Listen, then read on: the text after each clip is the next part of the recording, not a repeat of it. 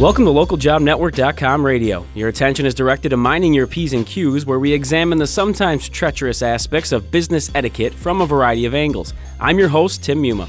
Few topics truly make people feel uneasy or uncertain like a good old salary negotiation, particularly when an individual seems like the ideal fit for all sides. There are a variety of major and minor factors to consider, and for that, we've brought in an experienced human resources professional Joining us from Maryland is Stephanie Lomax, Director of Human Resources at Rolling Companies. Stephanie, thanks for coming on today. Thanks for having me, Tim. Uh, before we really delve into the topic and, and, some maybe specific aspects of it, what exactly is your experience in dealing with a variety of salary negotiations? Well, you know, from a personal standpoint, I mean, my first experience trying to negotiate or even working where a salary was even a topic um, was as a high school student when I was looking for a summer job. And quite honestly, I didn't negotiate anything because I just wanted a job. yeah. so I didn't take the time to do a lot of research, etc. They offered, I said yes, and that was kind of the end of it.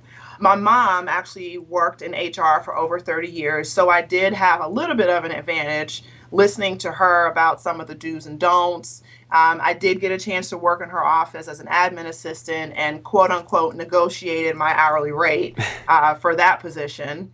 When I graduated from college, you know, I took my first corporate job and because it was my first corporate job, I didn't negotiate that salary either. um, you know, as a college student just out, I was excited about the opportunity and jumped right on it. But as I continued to gain experience as an employee in the work world, I began to learn what was expected of me to perform the duties and the various roles that I worked in. So salary negotiation became a little easier. Obviously, you know, the employer wants the best candidate that will fit within their budget and will keep internal equity. The candidate wants to secure a salary that's going to provide a lifestyle for their family and is going to make them feel good about what they do and makes them feel valued based on their skills and their experience and qualifications. The interesting thing about salary negotiation is that it doesn't only take place during the interview process. Um, a lot of it takes place also during the employee's entire life cycle within the organization. You have performance management process, reorganizations, promotions, pay for performance models, etc. So, you know, to even take it a step further, once the employee is hired, the employee wants to see this growth potential within the organization, which is often going to be tied to, of course, increased salaries mm-hmm. and earning opportunities.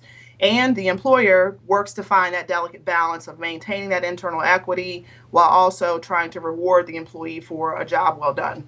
So, in general, then, since you sort of brought up that aspect of it, and you mentioned your experience, even um, you know, sort of taking the job as, as, it was, taking the initial offer.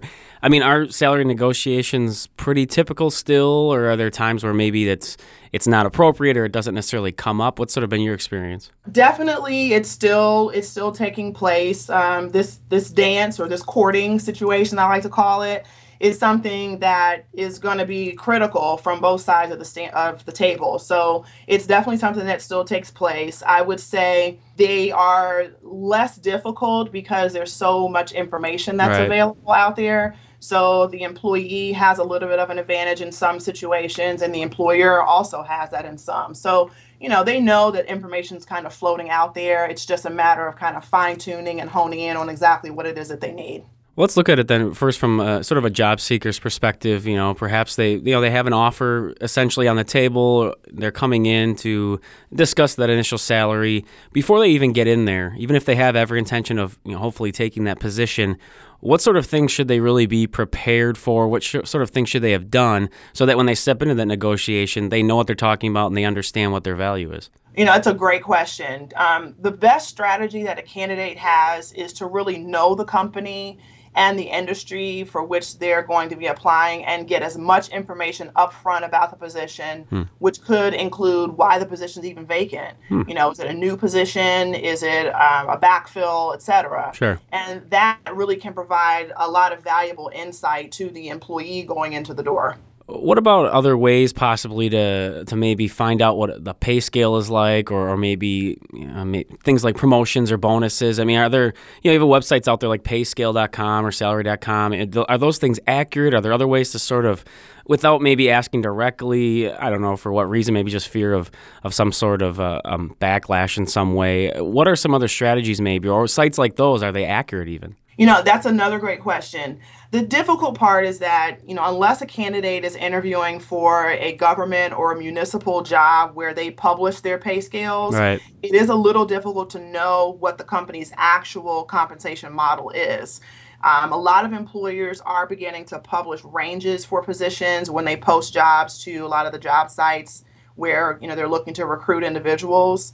Um, and then also they have to know though even that's even up for negotiation since it's not likely that the employer is posting what their their maximum pay scale is going to be. hmm The best information, like you mentioned, that the candidate can be armed with is some comparable pay ranges, which they can get from salary.com, payscale.com, um, and you know understand that they want to use that in relationship to their education, their experience, their skill set, and the industry, which is very critical.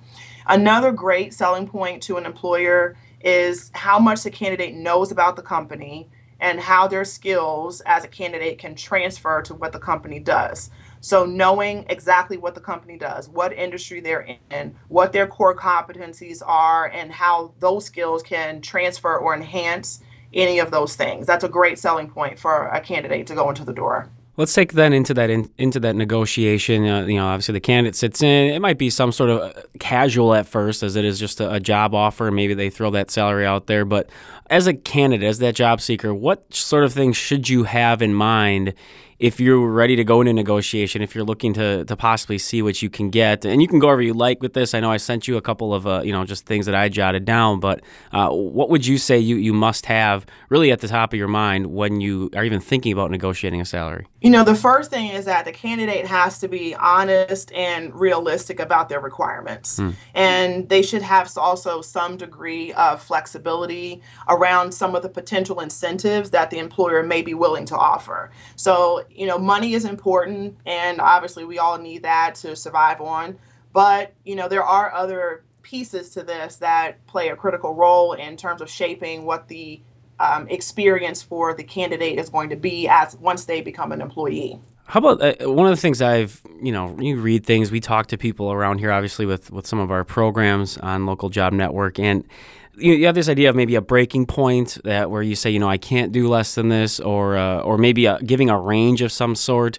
Are those things that should be in someone's mind based on some of those other factors you've talked about, or is that sort of a, a risky, a risky thing to do? No, absolutely. I definitely think that a candidate needs to know what their absolute minimum is given what the employer is willing to offer as, you know, kind of to bring bring it up and make it equal to the employee or the candidate in their eyes.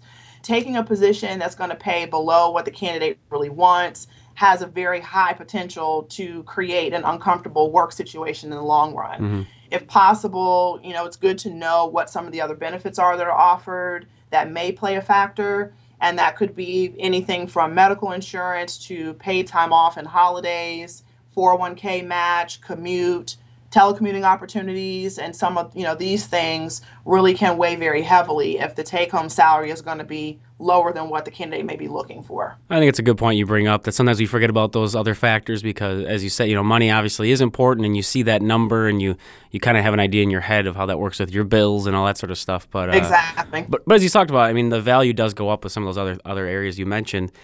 Now, how about in terms of leverage? You hear this with any negotiation, really, in terms of who has the leverage. You know, I need you more than you need me. If you have other offers out there, other interviews, I mean, does that come up during a negotiation? Should that be something that's mentioned even in maybe that initial job interview? What's the strategy there that maybe is proper etiquette, but also good strategy if you're uh, seeking a job? definitely there's always room for negotiation so a, a candidate should never feel like they have no leverage but it's important to recognize that there's a cost to this from the employer standpoint. Mhm. and just as some of the other factors that are perks and benefits to the employee are critical there's a cost associated with that too from the employer standpoint. So that's definitely something that needs to be taken into account I don't think it's a good idea to use another job offer as leverage in terms of trying to use that angle. hmm But if it is part of the general conversation, I definitely recommend being honest. You don't want to lead somebody in the wrong direction just to say, oh, hey, well, I've got another job. Right. Another job offer. So, you know, most employers, when they're interviewing candidates, they expect that they're not the only one that's interviewing them. So they assume that another offer from another company may be part of the equation. And a good recruiter and a good hiring manager and a good HR department is going to know that information going into presenting the offer so they don't get blindsided after they make the offer and then have to kind of backtrack um, to make up a difference. When we talk about then the idea of starting this negotiation, or, or you know, possibly an employer does give an offer right up front, but a lot of times maybe there's this talk about not throwing out that first number in terms of that salary. What, why exactly is that? If everybody sort of knows the general area that that everyone's trying to fit into, why is it still important that the candidate doesn't necessarily put that number out there one way or the other? Right, especially not first. Right. Um, you know, honestly, employers want to know that the candidate is going to be focused on and interested in the opportunity that they're interviewing for, not just, you know, what the salary is and what you can give to me uh, type of scenario. Mm-hmm. Most people are, that are working are working to gain some kind of financial benefit, you know, so they know that the salary is important and that's kind of an unspoken. But when a candidate goes in and they kind of lead with the salary conversation, it can make the employer wonder where their focus really is. Are they going to use this as a stepping stone to kind of get them to the next uh, to the next part or the next position, or are they really focused on you know really learning the job and providing value to us as the employer? Now, if the employer does sort of bring up the conversation, uh, whether it be in, in, a formal setting or maybe it's even prior in an interview. Obviously, they might be looking to find a range. What are you kind of looking for? What do you think is, is fair market value type of thing? If you are asked that as a job seeker by whether it be an HR professional, recruiter of some sort, what's a good answer there so you're not necessarily you know showing them your cards right away? Right definitely I would recommend staying with the range. Mm-hmm. And, you know, when you're talking about giving a range, you probably want to stay somewhere just above where your absolute minimum is. Um, and then kind of swing up just a little. I mean, you don't want to price yourself out completely. Sure. Um, but you want to give a realistic range. And again, using some of those internet sources that we had talked about earlier the Bureau of Labor Statistics gives great information and salary information, as well as industry breakdown, positions, how many people are in the position based on where you live. So it gives a lot of information. And uh, the Society for Human Resource Management also has benchmarking salary information. So okay. having some of that knowledge going into the situation up front helps to kind of shape what that range may actually look like. You know, and I experienced this also uh, even before really when you're applying for a job, a lot of times they'll you'll fill out some sort of application. Uh, it has a work history and it'll ask for what your previous salaries were, and a lot of times it'll even say, you know, everything has to be filled out, which would include that section, um, or or you won't be considered. So obviously, right. the employer is going to be getting an idea what you've been making, which you know, in my mind is going to argue that that could help in terms of the negotiation and, and leverage, if you will, but what should you do in that case as an applicant? I mean, you have to be honest, and you if you omit it, you obviously have they warned you that you wouldn't be considered. So, is it best to just be honest about it, and and really that's a discussion for later then? Definitely. I mean, you know, the old saying is, "No one wants a relationship built on a lie." True. you know, so um, it's important to note that you know the employment applications are often used for verification of lots of information, right. and that including salary. So employers in this day and age, they are technologically savvy. They're using various types of technology, including social media outlets, to do a lot of this data verification, which may include salary history. Also, the employment application is a signed document, and that signed document basically verifies that the information that's contained in it is true. So, in all fairness to an employer, they don't really know what they're getting. They're looking at paper, mm-hmm. and um, they're often receiving tons of applications for openings, especially since we're you know recovering from an economy that did a lot of downsizing and right sizing. And so, those verification tools like salary history are often pre-screeners also to narrow down the pool of candidates to a manageable number. Now, let's say that an offer is put out there, uh, you know, and this is maybe a little psychology side of things, but as an individual, you, that job seeker, that candidate, you get that offer. Are there certain things that maybe you would be looking for to see how they react. Maybe little tells, like you know, they were offended by that, or they they're excited about it, and there's there's not going to be a need to negotiate. I mean, how would you coach that job seeker to react when they're given an offer, really good or bad? Well, you know, hopefully when they do make the offer, it's it's close to what they want, and right. the negotiation is going to be, you know, a thousand dollar difference. Do I really want to negotiate over a thousand dollars after taxes, et cetera? What is that really going to come out to me? to have to go through a day or two of talking about this thousand dollars. You know, now we're talking ten thousand dollars. That's a completely different situation. Right. And the reaction certainly is going to be different from the employee standpoint. Most often these days, employers are using this technology to email candidates offer letters. I know that I do that okay. myself. Just it's a lot faster. Um, or they're calling them on the phone still, hmm. even, and they're providing that offer over the phone. So at this point, you know, the candidate kind of has the advantage because they don't have to answer right away. Right. If they're getting an email, they're opening the letter, they're taking a look at it, and they're saying, "Oh gosh, really? This is what they're going to offer me?" or "Oh, yay, this is great," you know, or somewhere in between there. So the best thing to do from a from an employee standpoint or from a candidate standpoint if you get an offer if you're on the phone with the person they make the offer it's not quite what you thought it was going to be but you may be okay with it the best way to handle that really is to just say, you know, thank you very much for the offer. If you don't mind, I'd like to just, you know, consider it, take a look at it overnight, think about a few things, or blame it on your spouse. You know, say, hey, I need to talk to my spouse about this. If you don't mind, can I get back to you? If the offer is considerably lower than what the candidate was expecting and they're talking on the phone to the person, then, you know, you still want to be grateful. You know, I really appreciate the offer it is a little lower than what I was anticipating. Is there any, you know, room for negotiation based on, you know, the duties and responsibilities that we discussed and the skills that I'm going to bring to the position?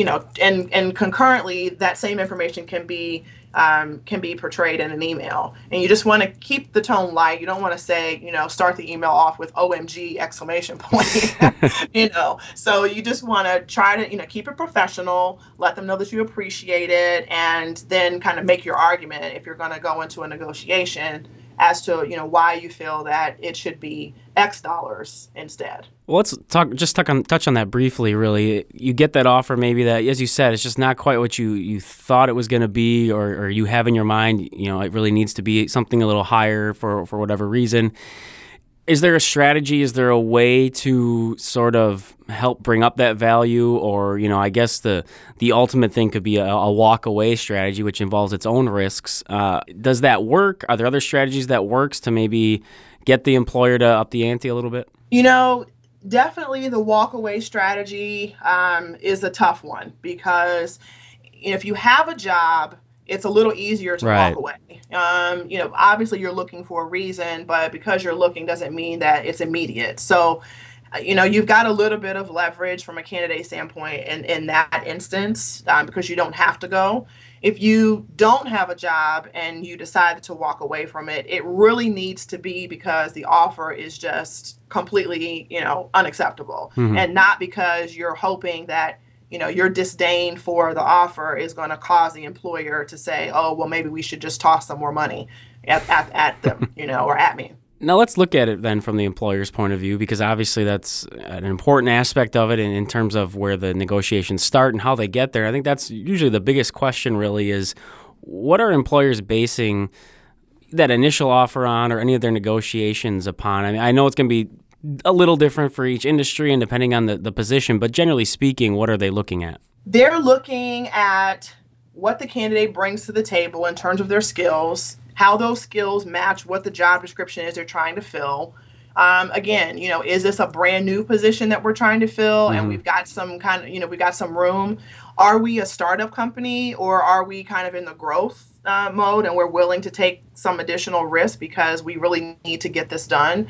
Are we kind of at a stable point where, you know, we've been in the industry for a while, we know what the industry does, we know financially where we are, and we're able to say, you know, definitely this is where the range is. Um, again, that internal equity comes into play a lot of times because you don't want to offer a new person coming in more money necessarily, and there's caveats to this, of course.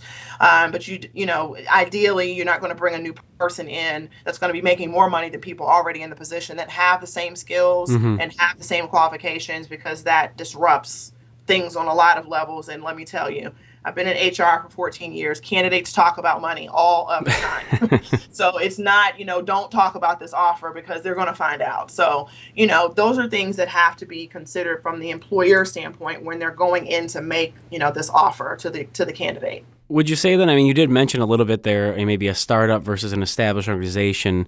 Um, in terms of maybe the strategy is altered a little bit, or or it is a little different. Um, if you get a candidate in that I mean just seems to fit everything well, uh, but they're looking for more money, or there's something else that's that's not fitting there. I mean, do you see that as a case where you step outside your your normal philosophy, even if it if it costs a little extra money, where you, you adjust that strategy, or is it important to stay consistent with with basically what your plan is all the time? Well, you know, it's consistency is going to help keep lawsuits and EEOC audits out of your hair. That's important. so you want to be absolutely. You want to be consistent and fair. That doesn't mean that if you're hiring for, you know, a, a niche position mm-hmm. where you know the person has a specific set of skills that you need to fill and while there may be comparable employees that work there they have kind of this one extra thing that you can justify paying them this additional money um, you know there's nothing wrong with that and as long as you're able to justify it um, I think you know I think from an employer standpoint you'll be okay. What you don't want to do is make it a practice, sure. where you know you've got people coming in and you get into a lot of you know the EEOC categories in terms of you know Title VII, et cetera. So you want to be kind of careful and be mindful. HR plays a very critical role in this aspect. So if it gets to the point where you have a candidate and they fit all of the bill, but they're going to ask for more money, and you really the hiring manager really wants this person definitely pull HR into the scenario if they're not already involved. Kind of let them know what's going on and have them to run some analysis for you. Let you know, look, let's look at education, let's look at experience, let's look at uh, you know how far is the person going to be commuting let's look at you know kind of what that work life balance is going to look like mm-hmm. Are do they need medical insurance you know all those things are going to come into play or can come into play if you're trying to get somebody in the door a lot of companies also offer signing bonuses as a as a way to secure someone. So even though they may not be offering them X number of dollars for the annual salary, they're willing to put out a, a bonus to them, a signing bonus to secure to secure the talent. Now, as we continue to sort of look at it from the employer's point of view, we talk about putting a number out there or maybe a range. You know, a lot of positions you'll see now it'll it'll list a range of, of salary that they'd be looking to offer someone. Let's talk about a little, maybe the pros and cons uh, of that perspective. For example, maybe you have that range out there initially, and when they come in for the offer as an employer, you give something on the lower scale of that. Is there a is there a particular pro and con to that strategy as an employer? You know, there definitely is. Uh, the pro is that if the candidate accepts it, the employer is going to get a candidate for less money than they anticipated. So they're great. You know, they're happy because they're able to kind of save their bottom line, so to speak. The con to this, though, and it's a big one, is that it may backfire. Right. Because once the candidate gets in there and they become an employee, again, we talked about the salary conversations among employees. So, you know, it's likely that it's going to get out there. And so, likely the candidate is going to negotiate if they know their information upfront, kind of going in, they know what the market value is the employer needs to definitely be prepared to negotiate that salary and to provide justification as to why they're offering it on such a low end of the scale. Well, and since you brought that point up, do you feel that employers, for the most part, obviously we're speaking generalities, that they do expect a little bit of a back and forth eh, eh, at some point with people that they bring in? Absolutely. Absolutely. And even more so when you start talking about you know hiring at management or executive levels. I mean, there's you know tons of things that candidates can ask for. It doesn't mean that it has to be given, but the higher you go up on the management scale, mm-hmm. the more negotiation is likely to occur because now you're t- you're talking about individuals that have you know years and years of experience and you know are very well versed in their industry and their you know in their particular area of expertise. And so they're going to definitely use that to stand on to try to negotiate you know harder for all types of things including you know additional salary. On the flip side there are times and uh, know, i'm sure other people have experienced this too where an employer a potential employer really is giving you this offer. It's basically a one time offer. This is what we give. We don't really negotiate. Take it or leave it. What's your take on that strategy, uh, both maybe the good and the bad? This is a big risk for an employer. Um, the pro, and there is there is one. There's probably more than one, but from my standpoint, you know, the biggest one. One, exactly. You've got a shortened time frame to fill the position because you're not going to be spending a lot of time negotiating the best strategy if you know you're going to do that. A lot of employers um, that have this type of philosophy have generally published their information. Okay. so and a, a candidate's going to know going up front that this is kind of what the range is or this is what the actual salary is. So when you submit your application you're saying i understand that this is what the range is. Sure. Um, and if it is a hard nosed you know final take it or leave it situation I would definitely uh, broach that conversation prior to making the offer so that the candidate can kind of be prepared for what they okay. get is going to be all they're going to get. Right. And the con to that is that you may have, as an employer, a quality candidate that's going to walk away altogether when just a minor negotiation may have actually sealed the deal. Mm-hmm. As we talk about, a lot of times there will be some sort of little back and forth, possibly. But is there a point, or is there a way to figure out, as a you know, as a strategy or as a philosophy, when, as an employer, it's time to say, "Look, you know, we've we've done this a little bit. This is our final offer." I mean, do you always have a number in the back of your mind, sort of a ceiling, or, or is there another strategy you can employ? An employer going in, I mean, from the time that they fill out an open requisition, they kind of know what their range is, and that's you know the very low end and the maximum. They they have a pretty good idea, especially if they've been doing this for a while, and even more so if HR is involved in that process. Mm-hmm. You know, employers don't want to waste a lot of time, you know, days and weeks negotiating an offer. That's just, you know, open positions cost money also. Right. so they don't want to spend a lot of time doing that if you have an experienced manager or an HR professional, they can usually finalize an offer even with negotiations in a day or two if they're asking the right questions, if they've you know provided the candidate with the right information, um, and so they're hitting all these you know correct hot buttons. And like I said, HR can pull information into this negotiation to kind of help seal the deal if it starts to draw out longer than a few days or it seems like the difference in salary is nominal or they're completely on other side you know opposite sides of the spectrum then the employer has to really make the call as to whether they want to pull the offer and start all over or do they want to move on to second round of candidates hoping that a lot of time hasn't been spent you know uh, courting this one candidate and now even the second tier candidates are no longer available. So that time frame is, is you know it's not terribly tight, but it definitely is something that has to be kept in mind when you talk about doing these uh, negotiations and spending a lot of time doing them. Now, obviously, we've touched on a lot of different areas, and uh, you know we appreciate the insight. And we are getting a little low on time, so I just wanted to be able to ask you if you were going to put out just your, your best piece of advice based on your experience, and obviously the the different you know, sides you've seen and the different things you've you've experienced yourself what would be that piece of advice you'd give first to the job seeker, the candidate for the position, and then also for the employer? Just sort of that, that key nugget. Sure. From the candidate standpoint, you want to be confident in what you bring to the table and knowledgeable about the company you're interviewing for, the industry, and the position that you're actually applying for having done the due diligence in the beginning will go, definitely go you know a long way in how the salary negotiation process works for the candidate in the end. Lastly it's important to know that you have competition out there. Hmm. from the employer standpoint employers should never go into a situation intending to lowball a candidate. You want to be fair to the candidate you want to know the true market value for the position be prepared to discuss other benefits or incentives that you can offer if it appears a candidate is shying away from the salary that you offered but also be prepared to consider additional compensation if the budget you know allows for a little bit of, of negotiating room Well, Stephanie, thanks again for coming in and giving us some perspective in this area, uh, salary negotiations. Um, obviously, useful tips for all the parties involved, and we, we definitely appreciate your insight. Thank you so much for having me. It's been a pleasure. And with that, we will bring Minding Your P's and Q's to its conclusion today. Our guest again has been Stephanie Lomax, Director of HR at Rolling Companies. And of course, we're always happy to hear from you, the listener, as well. So please continue your learning and development here on Minding Your P's and Q's, part of localjobnetwork.com radio. If you have any comments or suggestions for the show, email us at ljnradio at localjobnetwork.com. Until we speak again, I'm your host, Tim Muma.